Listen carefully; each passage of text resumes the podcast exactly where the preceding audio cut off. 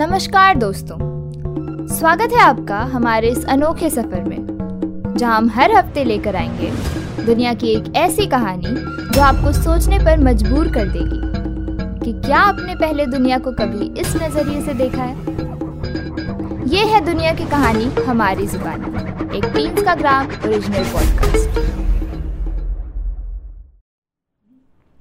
शुरू करने से पहले आप सभी के लिए है एक ज़रूरी सूचना।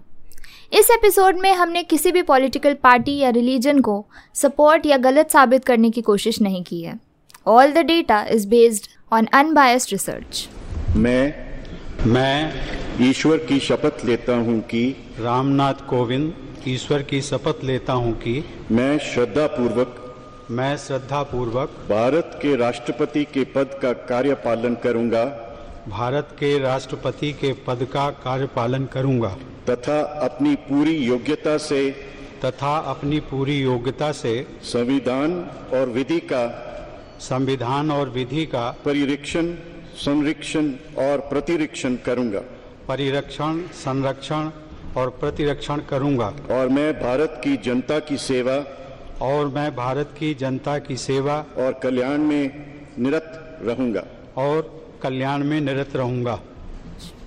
ये थी हमारे फोर्टीन प्रेसिडेंट श्री राम नाथ कोविंद की ओथ टेकिंग स्पीच यानी कि हमारे first citizen of the country यहीं से हमारे डेमोक्रेसी की शुरुआत होती है।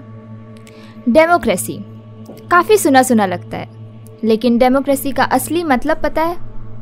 Democracy is a setup of government elected by the people for the people and of the people through elected representatives India एक पार्लियामेंट्री सेक्युलर डेमोक्रेटिक रिपब्लिक है, जिसमें prime minister head of the government होते हैं और president head of the state हमारी Indian democracy आज़ादी के तीन साल के बाद सन 1950 में स्थापित की गई थी।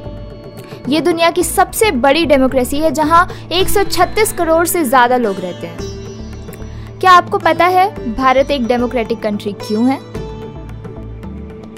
भारत में हर पाँच साल में होता है एक महापर्व, जिसे इंडियन जनरल इलेक्शन कहा जाता है, जहाँ लोग चूज़ करते हैं एम को।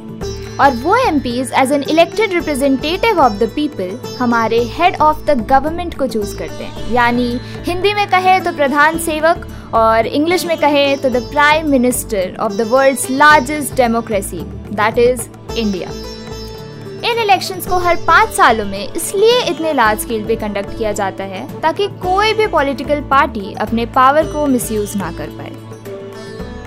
भारतीय सरकार एक संघीय सरकार है, यानी कि फेडरल गवर्नमेंट इसका मतलब ये है कि जहाँ केंद्रीय सरकार और राज्य सरकार आपस में मिलकर काम करते हैं। भारत में दो लेजिस्लेटिव हाउसेस हैं, एक राज्यसभा और दूसरी Lok Sabha.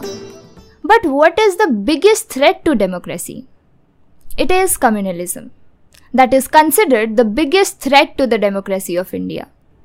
जैसे फॉर एग्ज़ाम्पल इफ़ मैं हिंदू हूँ तो मैं चाहूँगी कि सिर्फ़ मेरी हिंदू कम्युनिटी को ही इक्वल राइट्स मिले इस देश में, ना कि बाकी रिलीजन्स को। पर इंडिया एक सेक्युलर डेमोक्रेटिक रिपब्लिक है, जिसकी वजह से कम्युनलिज्म को बढ़ावा नहीं दिया जा सकता। सन 1947 में भारतीय नेताओं ने कोशिश की कि भारत को एक सेक्युलर कंट्री बना दे। और 1950 में कॉन्स्टिट्यूशन आने के साथ साथ उनका ये सपना भी पूरा हुआ। भारत के इतिहास में ऐसा देखा गया है कि भारत हमेशा से हर धर्म की ओर भाईचारे को बढ़ावा देता आया है।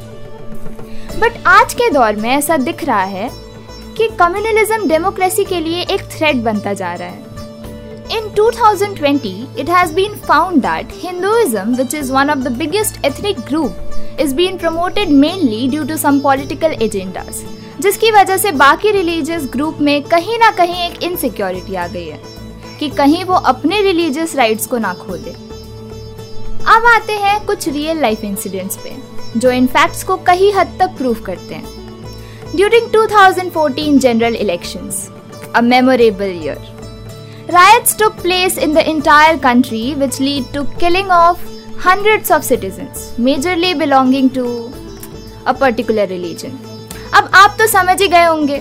एंड रीजन तो पता ही है political agenda which clearly shows the seed of communalism in democracy इन्हीं कुछ सालों में ऐसी बहुत सारी घटनाएँ देखी गई हैं जहाँ पर रिलीजियस रायट्स पॉलिटिकल एजेंडाज को लेके काफ़ी बढ़ गए हैं। अब और एग्ज़ाम्पल आपको क्या ही दे। आप भी इसी कंट्री में रहते हैं और हम भी इसी कंट्री में रहते हैं। तो ये थी communalist society oh sorry democracy की कहानी हमारी जुबानी।